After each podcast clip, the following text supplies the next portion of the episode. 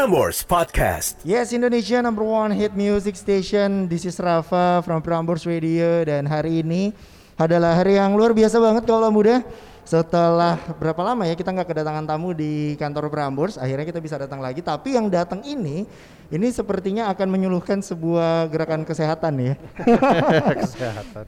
Biar biar lebih aktif lagi berolahraga kaula muda dan hari ini senang banget karena eh, orang ini adalah orang yang eh, sebenarnya karya-karyanya atau hasil-hasil dari apa yang udah dia buat itu sudah aku bisa nikmati dari tahun 2012 kaula muda.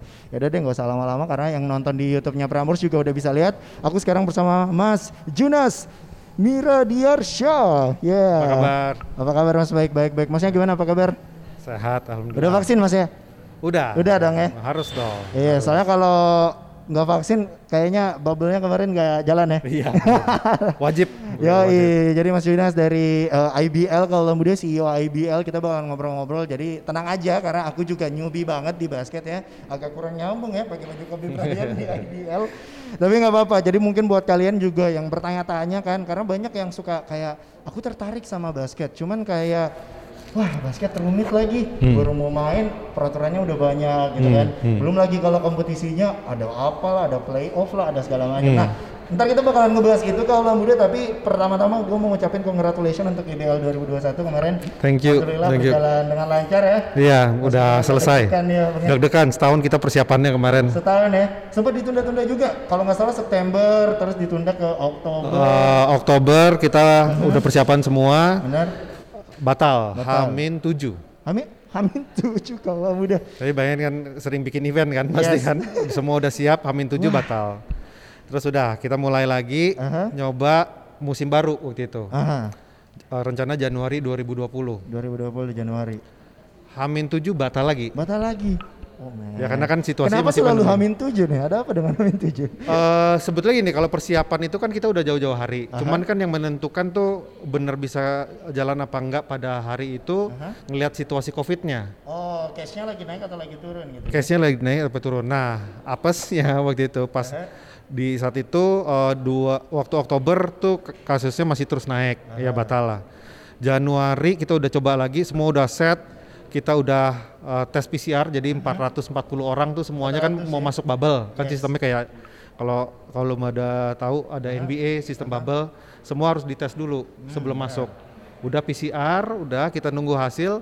Tiba-tiba waktu itu ada namanya istilah eh, PPKM, waktu itu pertama kali yang oh, Jawa itu Bali. kali PPKM Hari itu, ya? Wah, Hamil tujuh. Jadi itu diumumin, terus kita diinfoin, mohon maaf nggak bisa jalan dulu. Aduh. Ah, Padahal itu udah ngerencan, maksudnya udah deal-dealan juga sama eh, penanggulangan si COVID ini. Udah, udah semua Semuanya. semua udah semua udah settle lah, teknisnya semua udah. Cuman situasinya yang kayak gitu tuh yang gitu. Nah akhirnya harus mundur lagi. Harus mundur benar. Maret lah Maret. baru dapat Eh, eh, lampu hijau lampu hijau gitu. Oke. Jadi Maret kita mulai sistem bubble. Alhamdulillah IBL jadi liga pertama Liga dan satu-satunya sampai hari ini Aha. yang menjalankan kompetisi sampai akhir di masa pandemi. Dan Keren ada banget, luar biasa. Ini juga sebenarnya dari review yang aku lihat, bahkan Pak Anies Baswedan sempat bilang ya pada saat ngasih piala waktu final kemarin, congratulations anyway Satria Muda menang Iya. untuk ke-11 kali ya. 11 kali. Gila 11 kali. Itu dia kalau mudah sampai Pak Anies Baswedan sempat bilang kalau jadiin si IBL ini sebagai contoh untuk cabang olahraga lain nih. Ya, Karena bisa berjalan dan zero cash ya alhamdulillah. Zero ya. case alhamdulillah. Tapi agak ini enggak Bang? Kayak waduh ada satu nih ambiar nih. Agak stres ya. agak stres ya. Agak stres eh, ya tekanan udah pasti lah gitu karena kan belum pernah ada yang ngelakuin jadi benchmarknya tuh nggak ada jadi pilihannya cuman nyoba atau nunggu orang lain Iya. jalanin nah kita waktu itu sepakat mendingan kita duluan yang nyoba Iya. kalau misalnya nggak bisa ya mungkin orang maklum gitu ya karena situasinya Lagi sangat susah, susah, juga. ah, benar. tapi kalau bisa yang kita harapin adalah bisa jadi contoh buat yang lain betul. Habis itu yang lain ngikutin, nah industri olahraganya mulai balik lagi. Betul betul. Ya alhamdulillah sekarang berjalan. Kita juga kemarin bantu beberapa teman-teman cabang olahraga lain buat apa sharing tentang sistem bubble. I. Itu dia. Nah, mungkin buat kaula muda yang sudah bertanya-tanya nih pada saat nonton video ini dan mendengarkan podcast ini, apa sih sebenarnya bubble ini? Mungkin bisa dijelasin. Kalau dari aku sendiri paling bubble tuh kayak karantina nggak sih, Pak? Eh, ya bubble bubble, ya, Bubble, iya. simpelnya ya bubble. Bubble, uh-huh. Eh, uh, once you go in, Aha. you cannot go out. Oke. Simple gitu kan Jadi bubble. sekali masuk nggak bisa keluar kalau muda gitu. ya. Ha, tapi teknisnya susah banget. Teknisnya susah benar. Jadi ya ceritanya misalnya kayak kemarin tuh kita yang masuk bubble itu jumlahnya 447 orang. 400 di bubble dalam satu tempat. Jadi pemain official, wasit semua itu kita bubble. Aha. Tapi untuk bisa masuk itu kan kita harus pastiin dia Benar. sehat. Jadi PCR dia harus segala karantina macam. dulu eh, Hamin 7. Aha. Terus dia harus dua kali tes PCR, Dua kali, dua kali. eh, eh, lolos, Aha. dua kali negatif baru boleh berangkat ke tempat bubble. tempat, Waktu itu iya. kita Di sa- Cisarua kom- ya? Di Cisarua. Ah, ya.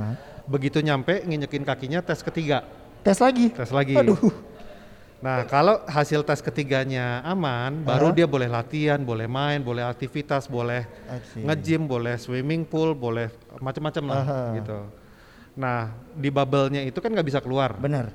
Nah, itu challenge-nya karena kita di sana tuh 447 orang itu selama 34 hari. 34 hari. Itu udah termasuk sama hari pertama masuk sama hari keluarnya. Ya. Jadi masuk udah nggak bisa keluar, nggak bisa pulang, nggak bisa ke mall, nggak bisa ke mana, cuman di situ aja. Di situ aja benar-benar 34 fokus hari. untuk basket aja. Fokus untuk basket sampai terakhir. Jadi itu kan mentality game juga ya. Mentality benar. Terus selama 34 hari itu setiap lima hari terus PCR terus. PCR terus. Tiap lima hari sekali PCR kaulah muda. Udah jadi kegiatan weekly gitu. Jadi kalau misalnya mau main terus ternyata misalnya nih amit-amit ternyata kemarin ada kasus satu gitu. Udah penanganannya tuh kayak bakalan gimana? Udah tuh? ke- kemarin ada sih waktu awal-awal ada yang satu kasus tapi ternyata dia penyintas. Dia oh, pernah kena. dia pernah kena. Terus begitu dia tes dia itu lagi. Kita udah siapin ada satu rumah khusus Aha. villa buat isolasi, jadi Isolasi kita mandiri. tempatin di sana. Ada medical treatmentnya dulu, terus Aha. kita monitor satu kali 24 jam, tiga kali 24 jam. Aha. Kalau aman ya dia bi- bisa balik lagi. Benar benar. Tapi kalau sampai hari ketiga dia masih itu dia langsung dilariin ke rumah sakit, dia keluar. Dan kalau dia mau masuk, dia ngulang lagi tuh. Dari Dua awal kali tadi. PCR lagi, itu lagi gitu. Wow, iya benar sih karena ya lagi-lagi ya kita masih dalam keadaan pandemi kalau muda kita nggak bisa mandang remeh juga meskipun sekarang pada saat kita ngetek video ini alhamdulillahnya case Indonesia lagi turun-turunnya ya. Alhamdulillah. Alhamdulillahnya dan sebenarnya ini ada sebuah titik secerca cahaya yang di mana kalau muda bisa ya kemungkinan bisa kali ya IBL 2022 penonton ada lah ya. Bismillah, lagi Bismillah nyoba. ya. Ntar ntar kita tanya untuk 2000. Tapi nggak boleh lengah lah. Boleh Sekarang kan lengah lagi ya? turun, kan Aha. kayak kemarin kita Indonesia sempat turun, Benar, benar, benar. lengah naik lagi meledak gitu kan. Nah ya mesti inilah kita sama-sama Ah, lah. Jangan Jaga jangan terus. jangan terlena kalau muda tetap patuhi protokol kesehatannya. Nah, Hmm. kemarin ada yang sempat eh, menarik juga kalau yang dari yang kulihat ada dua yang menarik. Pertama karena IBL 2021 itu semua pemainnya adalah lokal ya. Lokal. Lokal ya. Yang yang eh, interlokal ini pada balik dulu ke negara ya bagaimana? nih? Balik waktu pas pertama kali pandemi itu, Aha. IBL lagi jalan, lagi hot-hotnya. Benar benar benar. Seri ketujuh kalau nggak salah. Seri kita ketujuh, sampai benar. seri ke-8. Aha. Udah mau udah mau di ujung. Aha. Eh, kita udah siapin semua di Malang kita mau main diumumin eh, hari itu pandemi batal tuh Batal semua. Wah. Tim udah dateng, pemain Udah udah, siap datang, udah siap, tiket udah beli orang, Iya. batal. Pemain asing juga ya waktu itu secepat mungkin kita balikin karena Balikin takutnya kalau iya. ada di sini Kalau dia udah kena lockdown case, apa segala macam gitu ya. ada case kan takutnya kenapa-napa. Jadi semua Iya. pulang. Nah waktu kita mulai itu musim 2020 tuh kita Asik. kepotong di tengah kan, mau ngelanjutin nggak bisa. nggak bisa nang nah itu kalau pemain asingnya ya nah kalau kemarin sempat aku sempat baca juga banyak banget komen-komen netizen yang udah kayak ya pemain asingnya nggak ada berarti pertandingannya akan tidak seseru itu padahal Enggak. nggak seperti itu kalau muda kalau misalnya kalian lihat pertarungannya sangat sengit dan maksudnya ditambah juga kalau nggak salah ada eh, Indonesian Patriot ya Indonesian Patriots. ya. itu juga aku sempat bingung sebenarnya mas pada saat nonton itu kayak ini kalau dia yang juara gimana dong kalau masuk playoff gimana dong ini Nggak ada kalau Indonesia Patriots kan dia rencananya eh, memang tujuannya buat apa ya building tim Building tim. Oh, untuk eh, persiapan untuk persiapan nanti, nanti. 2023 kita 2023, mhm. insya Allah kejuaraan dunia kan Betul. jadi dia memang hanya ikut sampai regular seasonnya Regular eh, seasonnya regularnya aja doang. jadi setelah- kalau di IBL tuh setelah regular season Mhm. sama kayak di NBA playoff, Playoff, final gitu final gitu, nah tim nasionalnya nggak masuk ke playoff Oh, jadi emang cuman ya udahlah dilat apa Regular. kayak dicobain aja di reguler tapi gitu ya. seru kemarin eh, semua lokal semua nggak ada yang dominan Dan semua anak saling muda loh. mengalahkan Yang paling menariknya itu Iya. karena anak-anak yang fresh gitu loh. muda-muda semua juga saling mengalahkan banyak rekor-rekor breaking kemarin ada yang triple overtime Triple, wow, ada yang triple overtime Nah. terus habis itu margin itunya juga eh, dikit-dikit ah, gitu poinnya seru juga gede-gede ya. iya gede-gede, Gede-gede, high scoring game semua. Ah, skor semua bener bener bener. Grup. Itu dia kalau mudah jadi buat kalian yang kemarin sempat nonton ataupun juga mungkin gak sempat nonton karena iya nggak ada pemain ininya. Salah salah. Malah kemarin seru banget ya. Dan mungkin itu akan terjadi lagi di IBL yang akan datang karena udah direncanakan pastinya ya. Udah. Karena eh, yang kalau kalau aku sempat lihat juga Mas Juan sempat bilang kalau IBL itu kita lebih fokus kepada persiapannya. Karena kalau pelaksanaannya ya udah jalan gitu Benar, kan. benar. Nah, kalau dari persiapan pelaksana sama selesainya lebih greget yang mana nih dari tim IBL-nya nih, Mas? 2021 sama yang besok. Eh sama iya 2021 dulu deh. Kalau 2021 sebenarnya ya itu exhausting banget sih karena Aha. kita persiapannya setahun waktu itu. Setahun. Oke. Jadi kan kita stop pandemi bulan Maret, Mhm, kita nggak tahu mau ngapain, semua orang nggak tahu mau ngapain kan. Betul. Akhirnya kita putusin bulan Juni 2020 kita coba aja yuk gitu. Oke, memberanikan. Memberikan diri, diri Juni, abis itu Oktober rencananya mulai batal kan. Batal benar. Kita coba lagi Ja- Januari, batal lagi. Batal lagi. Akhirnya baru bisa, akhirnya baru bisa bulan Ma- Maret. Maret. Bulan Maret Jadi kemarin. ya hampir s- eh, setahun lah kita vakum. Eh, mental, fisik, capek, terus nggak ada benchmark. Nah, Aha. ini 2022, alhamdulillah kita udah punya portfolio. Udah ada. Udah ada pelajaran contoh, dari yang kemarin nih karena ditolak-tolak-tolak batal mulu. Ya udah. Jadi udah ada. Tapi matengin. kita mau coba eh, apa ya istilahnya next levelnya lagi next lah. levelnya. Eh, ada dua hal yang baru. Apa kita tuh? lagi coba balik lagi dengan pemain asing. Oke, pakai pemain asing. Nah itu kan gak gampang datengin 30 pemain asing dari iya, luar. tanggung jawabnya juga gede gitu. karantinanya Benar. nanti kalau keja- ada kejadian itu yang eh, mungkin baru akan kita coba Betul. kemudian insya Allah eh, 2022 kalau kondisi terus membaik kita mau kembali dengan penonton di lapangan Ini yang paling excited kalau muda karena jangankan jangankan musik ya, olahraga salah satu entertainment yang sebenarnya anak muda banget gitu ya. Hmm. Itu juga sangat dirindukan karena dari pemain pun sebenarnya kalau misalnya main, ya karena kebetulan aku juga pemainnya meskipun Oh, cuma sampai liga mahasiswa kalau muda. Tapi beda banget atmosfernya pada saat kamu main dikelilingin sama penonton Pasti penontonnya beda, pasti banyak kan penonton lawan gitu. Jadi kayak wah, gua kalahin nih lawan lu gitu kan. Dan oh tapi udah dipertimbangkan segala macam kemungkinan-kemungkinan. udah ya sekarang ya? eh, sama yang paling susah tuh sekarang kan eh, ya karena pandemi ya Pandemi, jadi benar. terutama meyakinkan pihak-pihak yang akan memberi izin itu kan tahapannya kita harus ada ke BNPB, BPBD, ke Pemprov eh, DKI misalnya kalau ke Jakarta, Kementerian Kesehatan, Kementerian Pemuda Olahraga, eh, Kemenko Marinvest sekarang yang pegang Jawa Bali. Jadi banyak banget tahapan-tahapannya. Kita harus coba membantu meyakinkan mereka masing-masing bahwa ini aman. Iya. benar. Jangan sampai kita bikin dikasih izin terus nanti oh terjadi sesuatu Iya, gitu kan. tanggung jawabnya Nah, ini kita udah mulai gitu. nih kemarin Benar, jadi gue udah eh, ketemu eh, Kementerian Kesehatan, Mhm. eh, B- BNPB, ketemu eh, Pak Menpora, udah mulai jelasin lah. Asik. Alhamdulillah semua mendukung karena Hmm. kan kita udah pernah ngejalanin kemarin. Oke, oke. Tinggal nanti dilihat terus mendekatinya Aha. eh, perlu ada plan A, B, C. Benar benar benar. Kalau bisa, alhamdulillah. Tapi kalau enggak apa? Iya harus Kalau ada nggak bisa, paling buruknya juga apa ya, itu benar benar gitu. benar benar karena meskipun juga udah ada portofolio kalau ya alhamdulillah kemarin aman clear sekarang karena ada subjek baru nih Hmm. ada penonton nih jadi harus dipertimbangin segala macam nah dan ternyata nggak cuma penonton aja yang baru ada klub baru juga Ah nih iya, itu juga lagi seru. Ini Lagi yang seru. menarik banget karena eh, menurut aku ya dua dari empat klub yang baru masuk ini itu sangat-sangat wow. Kok bisa gitu? Iya. Ada apa nih? Coba bisa dikasih tahu aja apa aja mas? Eh, empat klubnya? Empat klubnya ada Rans, Rans. klubnya Raffi Ahmad. Yes. Terus ada EVOS, pasti juga tahu EVOS eh, Eh, ini dari e-sport ya? dari esports. Dari e-sport. mhm. Eh, EVOS dia Bogor. Jadi Dari gini Bogor kalau ya? klub-klub IBL tuh ya sama kayak DNB juga. Eh, Perwakilan-perwakilan dari perwakilan kota. kota-kota. Jadi tadi Rans itu dia pick, Dari spesifik pick. Di pick ya? Oke, Pantai Indah Kapuk. EVOS Bogor, Aha. kemudian ini pertama kali juga ada klub ba- eh, baru dari Pontianak Pontianak. namanya Oke. Bumi Bor- Borneo itu Bumi pertama Borneo kali. oke. Terus satu lagi eh, Tangerang Hawks Tangerang. namanya. Wuhu. Kebetulan aku tinggalnya di Tangerang ya. Oh, Jadi Tangerang. aku support Tangerang Hawks meskipun baru ya.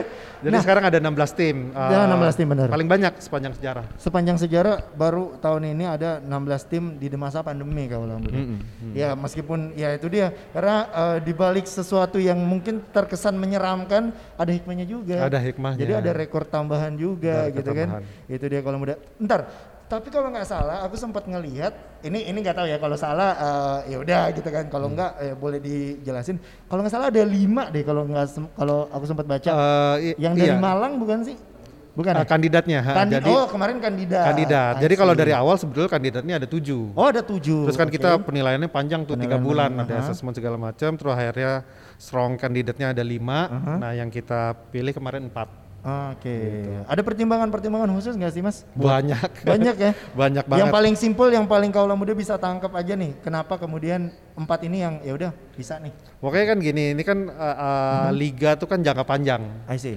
Kalau buat klub tuh investasi jangka panjang. Jadi Benar. harus yang kita benar-benar ngeliat komitmennya. Mhm. Nah untuk lihat komitmen itu kan finansial, bisnis model, uh, timnya kayak apa, Mhm. Betul. kemudian visinya dia kayak apa gitu. Itu kita buka semua. Mhm. Nah kita abis itu kita lakuin ranking lah. Ah, jangan sampai bikin bikin klub bisa tapi ngelanjutin klubnya nggak Ya bisa gitu. ya. Bener-bener. Jadi sustainable-nya yang dicari kaulah muda bukan cuma keren-kerenannya aja. Betul. Itu poinnya. Nah, selanjutnya mungkin aku karena mimpi aku sebagai pemain basket kemarin udah pupus di Liga Mahasiswa ya kalau muda ya. Aku dulu sempat bermimpi banget bisa masuk draftnya IBL. Oh draft. Tapi sampai situ udah enough deh kayaknya Raf. Pada saat aku udah nggak menang 5. Nah sekarang sebenarnya aku lebih kepada mewakili teman-temanku yang ada di Makassar nih mas. Oke. Karena banyak dari mereka yang punya mimpi juga. Oke. Draft IBL nih. Itu sebenarnya penilaiannya seperti apa dan kalau nggak salah ada dua jenis tuh. Ada draft IBL sama ada juga namanya pembinaan ya. Ya. Yang pembinaan. Nah rekomendasi sebutannya. rekomendasi gitu ya. Nah itu gimana sih sebenarnya? eh, karena kalau nggak salah draft tahun lalu itu sempat heboh juga tadi mas ya. Ah, Oke oke Eh, oke. Gimana mungkin bisa? Jadi intinya kalau setiap tahun itu kan namanya liga terus perlu pemain-pemain muda gitu, pemain Aha. baru. Nah, difasilitasi sama namanya IBL draft. Betul. Nah, karena ini liganya juga ya mungkin kan kalau di NBA itu dia udah puluhan tahun, dia banyak sekali sistem trial errornya yang dilakukan Mhm. Aha. sehingga dia bisa sempurna sampai hari ini. Betul. Nah, kalau di IBL eh, kita liga baru mulai 2003 ya kalau nggak 2003, salah aha. dan draft itu baru kita mulai kembali tiga tahun yang lalu. Tiga tahun yang lalu. Hmm, jadi dia memang masih learning eh, learning prosesnya masih ada. Dan itu bareng Mas Junas dong. Mas Mas Apa ya? Junas ya. Eh iya. iya. Jadi thanks to Mas Junas karena akhirnya ada IBL draft kalau udah. sebelumnya sebelumnya sudah ada. Oh, sebelumnya Kalau- ada. Kalau draft udah ada. Cuman bagusan Mas Junas tetap. Oke oke oke. Jadi eh, tiap tahun tuh kita betulin terus. Oke. Em, kalau yang rekomendasi itu, Yang- oh, jadi kan klub-klub itu sekarang masih diperbolehkan untuk Ah. dia bawa dan Bawa mengusulkan pemain. Aha. Eh gue ada pemain bagus, gue udah cocok sama dia nih, Mhm. gue merekomendasikan dia untuk main. Nah. Gitu. Itu kemarin kita memberikan fasilitas itu ke klub-klub tiga tahun. Oh tiga tahun. Terakhir nih 2002, eh, 2022. Nanti kita evaluasi Ah, lagi. Masih perlu Masih, perlu, ada pembinaan apa fullnya dipercaya nama draft Ah, ah. aja gitu ya. Nah, yang draftnya Aha. ya kita paralel lah sambil uh, perbaikin. Ah. Kalau kemarin tuh uh, draft yang sebelumnya mungkin orang boleh daftar, daftar gitu. Kalau sekarang bentuknya invitasi. Jadi kita udah Hmm. bikin tim scouting. Oke. uh, ketuanya ada uh, Mas Yayan mantan tim nasional. Jadi bener-bener tuh dia Ah, serius Mas Yayan. Mhm. scouting ke daerah-daerah. Nyari-nyari Habis itu gitu ya? dilihat, habis itu di invite, diundang. Keren. Jadi emang bener-bener harus yang udah memenuhi Eh, syarat-syarat kriteria, dan nah, kriterianya itulah. Nah nanti setelah itu baru namanya masuk namanya masuk. Sekarang kita udah ada 48 nama uh, pemain. Aha. Terus nanti dikombainkan. Combine itu sebuah event yang semua digabungin latihan Yeps. bareng. Abis itu nanti kita ranking, Disusunin kita lah tuh scoring. Baru masuklah ke draft. Ah. Nah draft terus nanti tim-timnya milih. Ah, Oke. Gitu. Tapi sistemnya sama kan? Draft nomor pick pick satu itu akan Tim masuk yang dari pal- tim eh, yang paling bawah sama. Iya, ring- sama. oh sama. Semuanya sama, kawalan muda. Jadi kurang lebih seperti itu. Dan mungkin Jadi ini tim yang bawah kan untuk supaya Balance gitu ya, yang bawah imbang. punya kesempatan milih duluan. Aha. Sama nanti juga pemain asing juga gitu. Oh, asing Biasa- juga gitu. Asing juga uh, gitu. Jadi kita sistem draft ada 100 daftar pemain asing, Aha. posisinya segala macam. Terus yang milih duluan yang paling bawah. Ah, benar, kesempatan. benar, benar. I see. Gitu. Itu dia kawalan muda. Jadi makin banyak tahu, kawalan muda juga makin percaya nih kalau masa depan menjadi atlet basket juga ada loh men. Ada, ada, sembarangan ada. ya. Banyak kok cerita-cerita Banyak yang gitu. ceritanya, apalagi juga kemarin sempat heboh juga soal gimana sih pembayaran gajinya kalau pemain basket atau atlet-atlet gitu atau salary-salarynya itu seperti apa gitu. Hmm. Dengar-dengar akan ada salary cap gitu-gitu juga ya Mas ya? Ada lagi kita Lagi rancang juga. direncanain juga ya? Lagi rencanain. Mudah-mudahan ya secepatnya lah ya. Kalau salary cap itu kan prosesnya panjang Iya. gitu. Simpelnya kalau muda yang nggak tahu ini aku bukan so tahu cuman aku coba mengimpulkannya aja. Dia kayak semacam UMR-nya bukan sih? Uh, ada dua. Jadi Ada kalau dua, sal- oh. sal- salary cap itu Aha. gimana uh, simpelnya ya, Aha. ada uh, cap bawahnya. Oh ada batas bawah, ada batas itu atas. batas atas. Nah, batas atas supaya kalau orang kuat nih materialnya kan dia bisa jor-joran terus. Iya. Nanti yang lainnya Nggak kebagian. rata. Nah, atasnya harus diituin supaya nanti Dibatasin, pemainnya merata. Ah benar benar Gitu. benar. Jadi tetap bisa lah kalau muda ya. Jadi jangan memandang sebelah mata untuk yang satu ini karena Mhm. basket juga sekarang lagi naik-naiknya, lagi rame banget ya. Apalagi Betul. setelah eh, orang-orang pada jatuh cinta sama Lakers, saya kayaknya udah berhenti deh. setelah Kobe Bryant sama putrinya ya. In peace Kobe Bryant. anyway. Nah, mungkin per- beberapa pertanyaan selanjutnya ini agak eh, keluar dari IBL ya, tapi sebelum keluar itu aku mau nanya dulu soal 3x3. Dari IBL ada rencana nggak sih untuk 3x3 gitu-gitu? Ad- uh, Eh, ada maksudnya akan akan berlanjut lagi apa sebenarnya gimana? udah jalan. uh, jadi kita tuh ada on season tuh pas musimnya lah. pada musimnya aha. Terus off season tuh kita banyak program-program macam-macam lah. Ada CSR, ada Aha. marketing program. Salah satunya bikin 3x3 3x3, di mall-mall. oke. Biasanya kita jalan Aha. di lima kota, oke di lima mall. Benar Ya, benar. tapi karena pandemi kan, Benar, kemarin benar. belum bisa jalan lagi. tapi Nggak tahu untuk, deh tahun depan. tapi untuk yang ini belum ada ya belum ada rencana tahun ini berarti ya? tahun ini berat karena Oh. mall kan lagi gitu, pada masih benar masuk juga harus bla bla bla segala macam jadi ya Mhm. ya biar fokusnya juga nggak kebagi ya mas ya biar Mhm. fokus ke IBL dulu mungkin yang satu ini eh, aku nggak tahu dinaungin nama IBL juga apa enggak eh, streetball mas Oh streetball enggak. enggak ya enggak, streetball streetball lain lagi. lain lagi ya, Hmm. beda lagi ya. Itulah kalau muda. Jadi udah semua soal perbasketan sekarang waktunya kita untuk ngebahas masa lalunya nih. Karena ternyata Mas Yunus ini adalah orang yang menciptakan namanya Hits Without Violence di tahun 2000 berapa? 2012 Em, 12 ya kalau nggak salah. ya? 12 2012 dan mendapatkan eh, award dan juga mendapatkan penghargaan dari Rolling Stone luar biasa. Masih inget gak Mas momen itu? Masih. Masih inget masih, ya? Masih masih. Itu triggernya apa sih waktu itu Mas? Nekat. Kenapa kemudian nekat? Nekat. Dan itu masih kepake sampai sekarang. Masih.